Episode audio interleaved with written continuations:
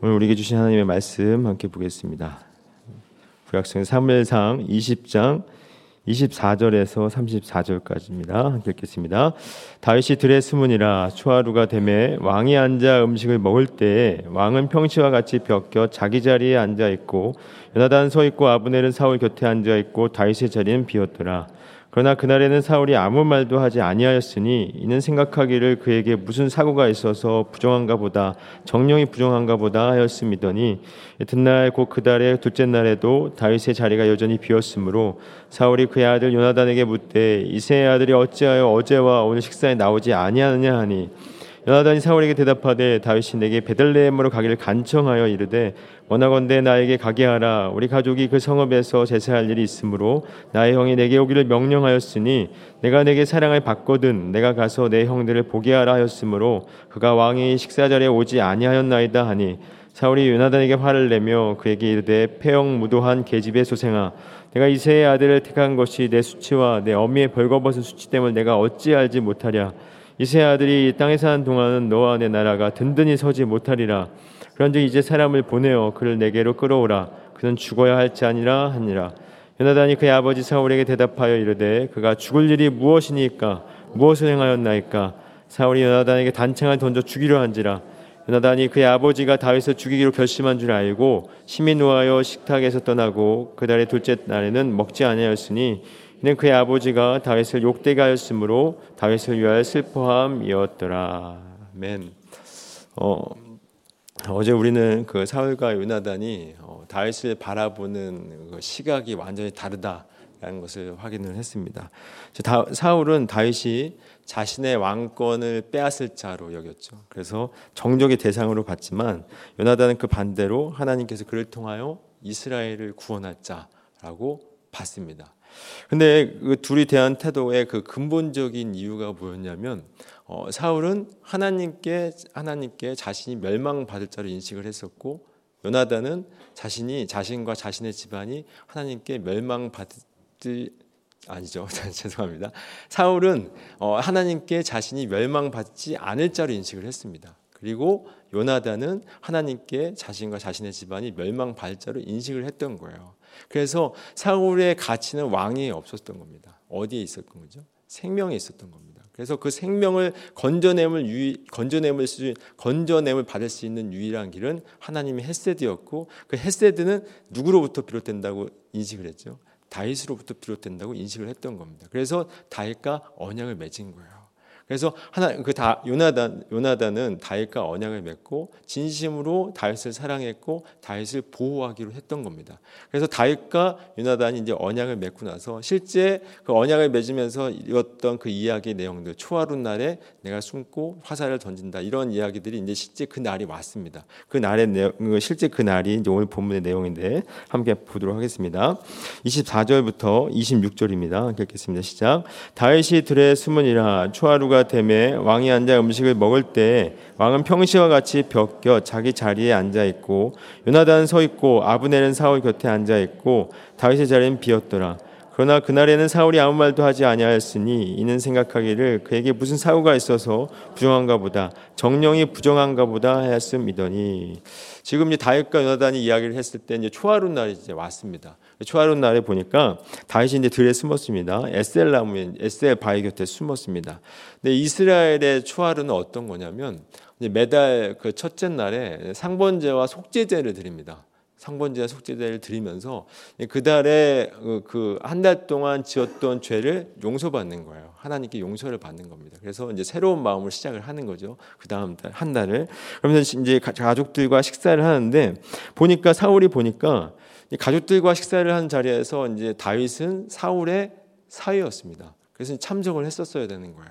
근데 사울 그 다윗의 자리가 비어 있었던 겁니다. 첫날에 보니까 이제 그 사울의 속마음을 얘기해 줘요. 말씀에 보니까 무슨 사고가 있어서 부정한가 보다. 그래서 못 왔나 보다. 라고 생각을 했어요.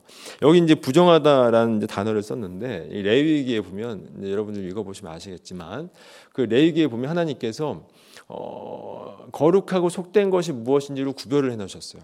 그리고 속된 것 중에서도 정하고 부정한 것을 구별해 놓으셨어요.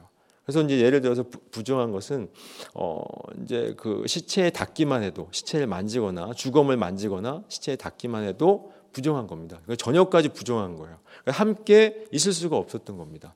그래서 함께 있을 수 없었기 때문에 아마도 다윗이 이 자리에 못 왔을 거다라고 사울이 생각을 했던 것 같아요. 그래서 이제 안 왔을 거다라고 생각을 했는데 이튿날이 됐어요. 이튿날이 됐는데도 어떻게 됐을까요? 다윗이 안 온 겁니다. 그 다음 말씀 한번 읽어보겠습니다. 27절부터 29절입니다. 함께 읽겠습니다. 시작.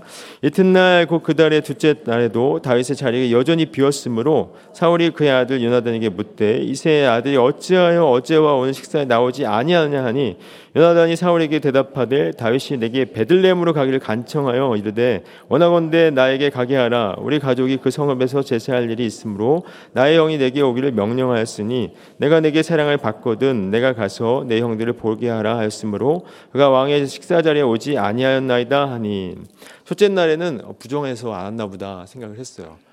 그러면 이제 둘째 날에는 올 줄 알았는데 안 온 거예요. 여전히 자리가 비었던 겁니다. 그래서 이제 사울이 물어봤어요. 아, 사울이 요나단에게 물어봤죠. 이세 아들이 왜 안 왔냐라고 물어보, 물어보니까 이제 그 다윗과 요나단이 이제 그 각본 모의를 했죠. 그래서 짜놓은 각본대로 다윗이 베들레헴으로 가기를 나한테 간청을 해서 내가 허락을 했습니다라고 얘기를 해요. 그런데 다윗과 요나단이 얘기했던 얘기가 아니었음에도 불구하고 요나단이 또 한마디를 더 합니다. 여기 말씀을 보니 29절 보니까 나의 형이 내게 오기를 명령하였으니란 말을 더 한마디 더 해요. 그러니까 보호하려고 그랬었겠죠. 형들이 명령했기 때문에 어쩔 수 없이 가야 했고 내가 허락했습니다라고 얘기를 했던 거예요. 그래서 이제 가게 됐, 이제 보냈습니다라고 얘기를 했더니 사울이 어땠을까요? 반응이 30절입니다. 함께 읽겠습니다. 시작. 사울이 요나닥에 화를 내며 그에게 이르되 폐역 무도한 계집의 소생아 내가 이세의 아들을 택한 것이 내 수치와 내 어미의 벌거벗은 수치 때문을 내가 어찌 알지 못하랴. 지금 사울이 어떨까요? 다, 요나단이 다윗을 보냈다는 그 말에 지금 화를 내고 있습니다. 뭐라고 화를 내냐면 폐역 무도한 계집의 수생아라고 얘기를 하고 있어요. 어떻게 아버지가 아들한테 이렇게 이런 말을 할 수 있을까라는 생각이 드는데 너무나도 화를 화가 났기 때문에 이런 말을 했겠죠. 폐역 무도한 계집의 소생아, 내가 이세의 아들을 택한 것이 내 수치와 내 어미의 벌거벗은 수치 때문에 내가 어찌 알지 못하랴라고 얘기를 해요. 이 말은 뭐냐면 내가 어, 이세의 편, 다윗의 편에 선 것을 내가 모를 줄 아느냐? 다윗과 함께하고 있는지 나 알고 있었다라고 얘기를 하고 있어요. 그리고 나서 다윗을 보낸 것이 굉장히 부끄러운 거야. 네가 다윗 편에 선 건 굉장히 부끄러운 일이야라고 이야기를 하고 있는 거야. 그래서 내 수치와 내 어미의 벌거벗은 수치 때문에 네가 알지 못하느냐? 라고 이야기를 하고 있는 겁니다. 왜 다윗 편에 서서 그렇게 부끄러움을 또 부끄러워지려고 왜 다윗 편에 선 거냐라고 얘기를 해요. 그랬더니 이제 31절에서 사울이 이렇게 얘기합니다. 함께 읽겠습니다. 시작. 이세의 아들이 땅에 산 동안은 너와 내 나라가 든든히 서지 못하리라. 그런즉 이제 사람을 보내어 그를 내게로 끌어오라. 그는 죽어야 할지 아니라 한지라. 지금 31절에서 사울이 왜 다윗 편에 선 것이 부끄러운지를 얘기를 해줘요. 왜 부끄러운 거냐면 이세의 아들이 땅에 사는 동안 너와 내 나라가 든든히 서지 못하리라. 그러니까 다윗이 너와 나, 너와 네 나라 이스라엘의 그 왕권을 빼앗을 자다라고 얘기를 하고 있는 겁니다. 다시 말하면 지금 사울은 어디에 가치를 두고 있냐면 왕권의 가치를 두고 있었던 거예요. 그래서 왕권의 가치를 두고 있었기 때문에 왕권에서 내려온 것이 내려온 것 부끄러운 일이다라고 얘기를 하고 있는 겁니다. 다시 즉 사울은 자신의 존재의 가치를 오직 왕권에만 두고 있었던 겁니다. 그러니까 왕권에서 내려오면 사울은 더 이상 살아갈 이유도 살아갈 목적도 살아갈 소망도 없어지는 거예요. 그래서 왕권에서 내려오면 안 되는 겁니다. 내려온 순간 부끄러운 일이 되어버리는 겁니다. 그래서 사울에게 그 다윗 그 요나단에게 왜 그를 보냈냐라고 얘기를 한 겁니다. 그건 부끄러운 일이 되는 거야라고 얘기를 하는 겁니다. 이전에 그 사무엘이 사울에게 아말렉을 진멸하라고 명령을 했었죠. 그때 그 사울이 어떻게 했을까요? 다 진멸을 했을까요? 다 진멸 안 했습니다.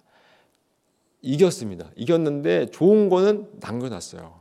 그래서 나중에 사무엘이 와요. 사무엘이 와서 그 양 우는 소리, 동물 우는 소리를 듣고 내가 다 진멸했습니다. 사울이 얘기했더니 그럼 이 우는 소리는 뭐냐라고 얘기를 해요. 그럼 왜 내가 백성들을 위해서 제사를 드리기 위해서 남겨놨습니다라고 얘기를 합니다. 그 나중에 이제 사무엘이 왜 남겨놨냐 물어봤더니 사무엘 그 사, 사울이 이렇게 얘기를 합니다. 뭐라고 얘기를 하면 내가 백성이 두려워서 그들의 말을 청종할 수밖에 없었습니다라고 얘기를 해요.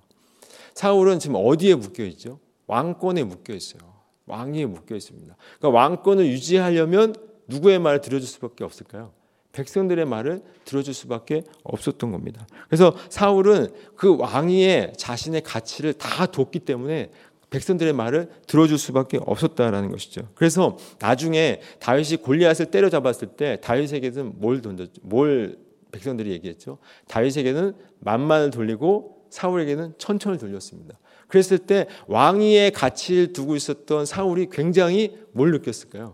수치심을 느꼈던 거예요. 거기에 가치를 뒀기 때문에 왕위의 가치를 뒀기 때문에 굉장한 수치심을 느꼈던 겁니다. 부끄러웠던 겁니다. 그래서 다윗만 제거하면 나 이 부끄러움을 나는 어, 없애 사라지 내 부끄러움이 사라질 거야. 다윗을 그렇도록 죽이고 싶었던 거예요. 쟤 때문에 내가 수치심을 느꼈으니까. 여러분 한번 생각해 봤으면 좋겠습니다. 진지하게 한번 생각해 봤으면 좋겠어요.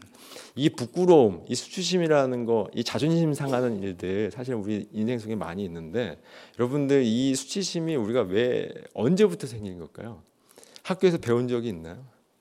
없어요. 그죠? 그냥 나도 모르게 갑자기 생깁니다. 왜 이 수치심이 생겼을까요?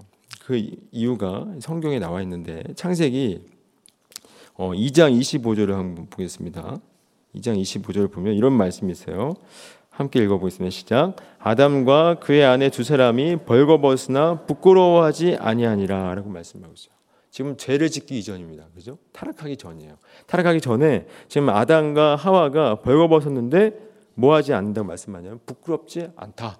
분명하게 말씀하고 있어요. 근데 타락했습니다. 그러니까 선악 숟가를 먹었어요. 그리고 나서 어떻게 됐냐면 7절을 보니까 3장 7절을 보니까 이렇게 말씀합니다. 함께 계속 시작. 이에 그들의 눈이 밝아져 자기들이 벗은 줄 알고 무화과 나무 잎을 꼈고 심화로 삼았더라 말씀하고 있어요. 그러니까 선악을 알게 한 나무의 열매를 먹고 나서 뭘 느끼고 있는 거죠? 수치심을 느끼고 있는 거예요. 수치심을. 그러니까 선악과 선악을 알게 한 나무의 열매를 먹었다는 것은 지금 판단자의 자리에 인간이 선 겁니다. 하나님은 인간이 벌거벗은 것에 대해서 수치심을 느끼도록 창조하시지 않았던 거예요. 그럼에도 그런데 인간이 선악과를 먹고 나서 자기가 판단자로 선 겁니다. 그리고 나서 어떻게 생각할까요? 아 벌거벗은 것은 부끄러운 거야라고 아 이건 부끄러운 거니까 우리가 가려야 돼라고 판단하고 있는 겁니다. 이 모든 것이 인간이 만들어놓은 자신이 판단과 기준의 그 자리에 서서 즉 인간이 하나님 자리에 서 있는 거예요. 그래서 하나님 자리에 서서 이것은 부끄러운 거야. 이것은 부끄럽지 않은 거야. 이건 자랑스러운 거야라고 자신들이 만들어 온 기준인 겁니다.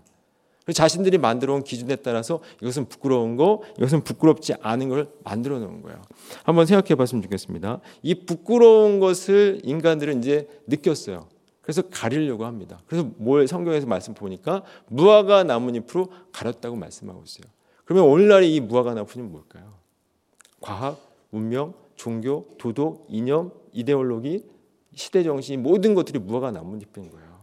그래서 이것들 다 기준을 만들어서 이런 모든 교육 체계, 과학 체계, 도덕 체계, 윤리, 이념 이런 것들 다 만들어 놔서 그들의 인간이 만들어 놓은 그 자리에 올라가면 부끄럽지 않은 거 그리고 그 기준에 이르지 못하면 부끄러운 걸로 인간들이 다 만들어 놨습니다.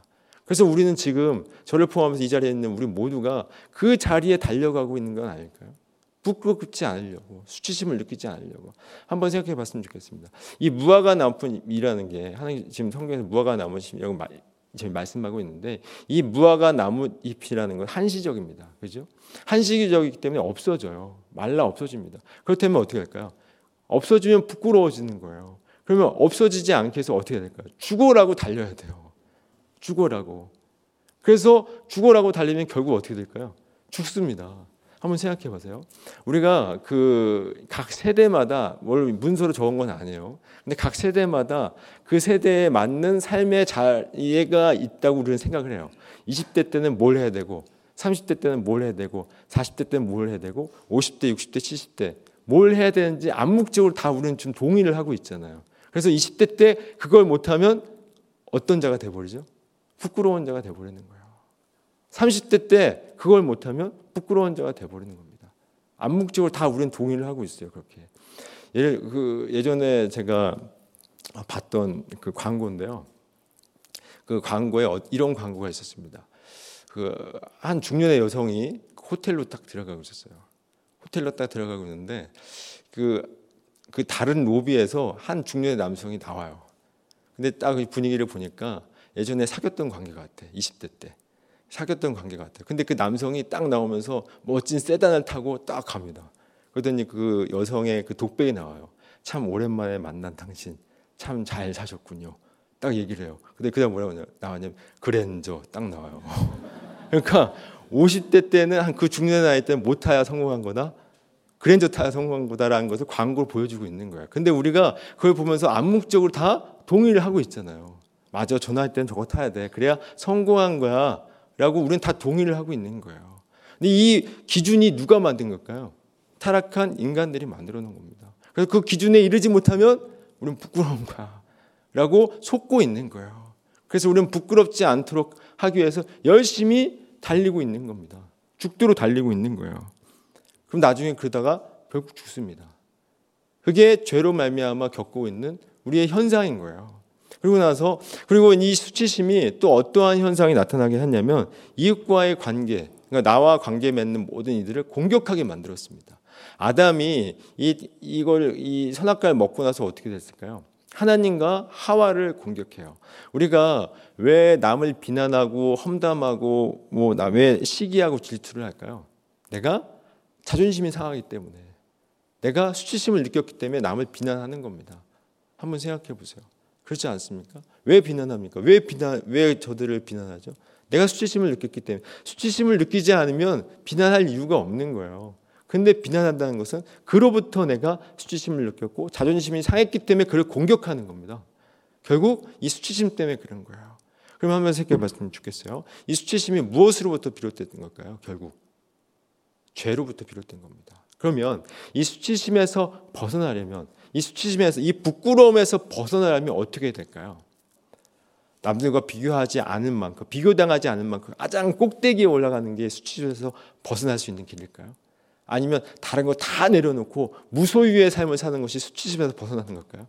아니면 남들과 비교당하지 않기 위해서 산속으로 들어가서 자연인으로 사는 것이 수치심에서 벗어나는 일일까요?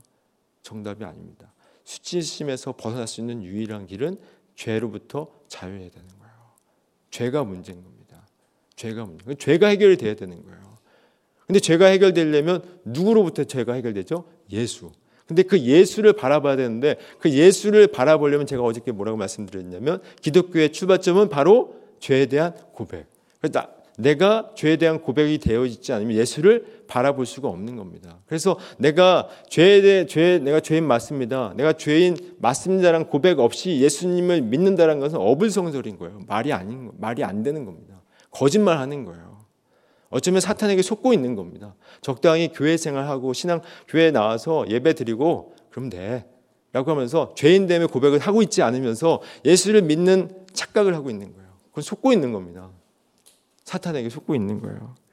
정말 그 죄가 해결되지 않으면 이 수치심에서 벗어날 수가 없는 겁니다. 죄가 해결되면 죄가 해결될 때 내 안에 무엇으로 가르쳐요? 무엇으로? 예수 그리스도의 생명으로 가르치는 거예요. 그래서 그 수치심으로부터 자유함을 누릴 수 있는 겁니다. 자유함을. 예수 그리스도로 말미암아.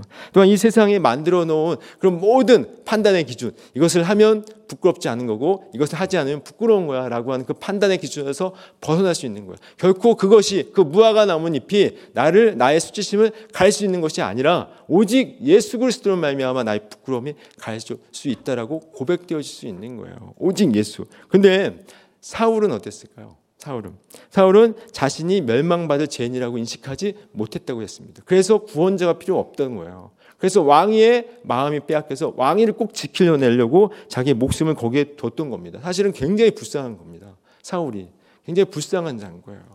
근데 그 불쌍한 자가 바로 우리라는 우리의 모습을 볼수 있어야 된다는 것이죠. 그래서 인간은 이 세상이 만들어 온 그 어떤 것으로도 어떤 무화과 나뭇잎을 그 기준에 이른다 할지라도 나의 수치심을 갈 수 있을까요, 없을까요? 결코 갈 수 없는 거예요. 결코 갈 수 없음에도 불구하고 우리는 계속 달리고 있어요. 왜 달리고 있을까요? 마귀에게 속고 있기 때문에. 안 속을 거야. 하지만 또 속습니다. 그리고 거기에 가면 나는 부끄러움을 느끼지 않을 거야 라고 생각하지만 거기에 이르렀어요. 그럼 부끄러움을 느끼지 않을까요? 죄가 해결되지 않기 때문에 결코 그것이 해결되지 않는 겁니다. 그래서 자신의 그 수치심을 가리기 위해서 사울은 왕위를 꼭 붙잡고 있었던 거예요.